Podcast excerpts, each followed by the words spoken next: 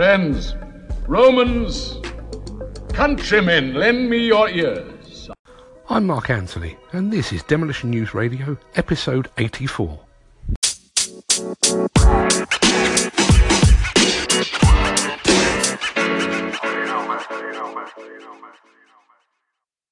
In this episode, spies everywhere.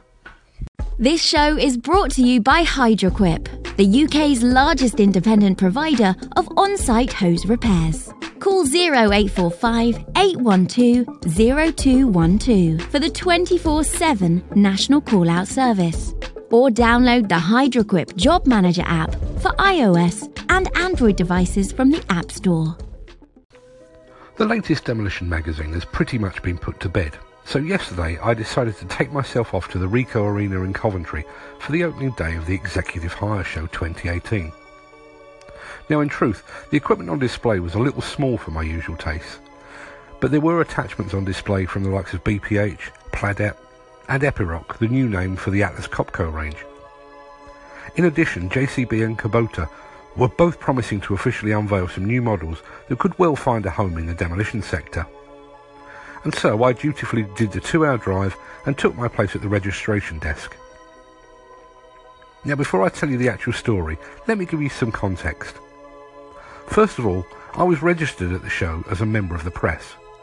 As a result, I was handed a lanyard upon which there was a name badge that proclaimed my name, my position as editor, and the fact that I was a member of the media. I used to think that a press badge was there solely to provide access to the free coffee and Danish pastries on offer in the in the press office. I now wonder if it's more of a warning to others to mind their P's and Q's. So, around my neck, I was sporting a very large press badge. In addition to this, I'd gone dressed in a fairly striking manner. I was wearing a pink shirt, skinny black and pink striped knitted tie, a black waistcoat, and black skinny jeans.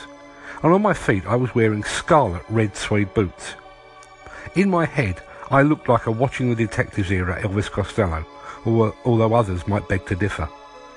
Either way, I was far from inconspicuous. Add to that ensemble the fact that I was hauling around a large camera and a tripod, and trust me, I was hard to miss. Which is why the reaction from the team on one specific stand was so strange. We'll be right back after this. And now, a word from our sponsor.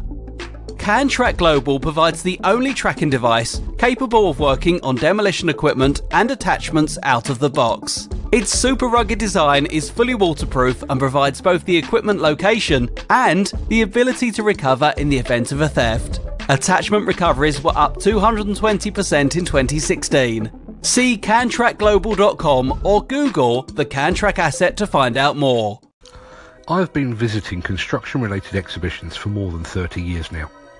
And if I say so myself, I've got it down to a pretty fine art.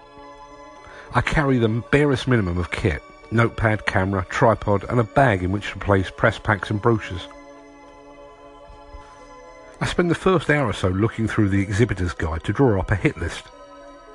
I then spend some time walking the aisles, getting acquainted with who is where. And I then start to work my way through the hit list, meeting marketing representatives and product specialists, taking photos, gathering press releases. And that was how my day began yesterday.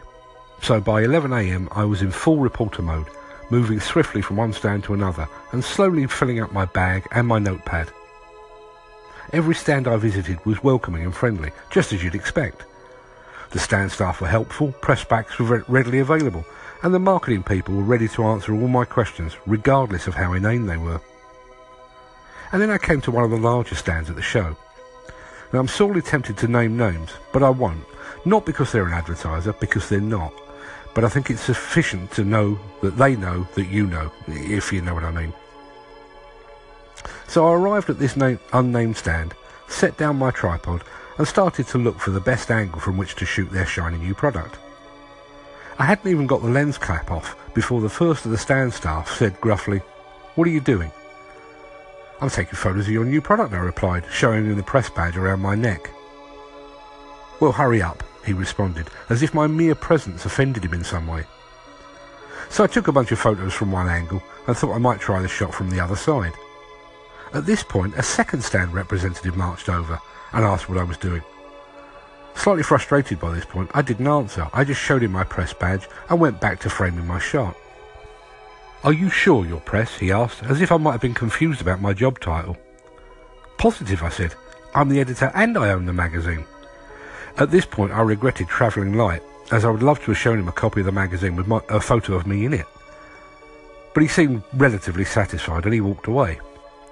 As he did so, I spotted another product on the edge of the stand that I considered photo worthy, possibly not for the review of the show, but maybe for some point in the future. This, however, was the straw that broke the camel's back.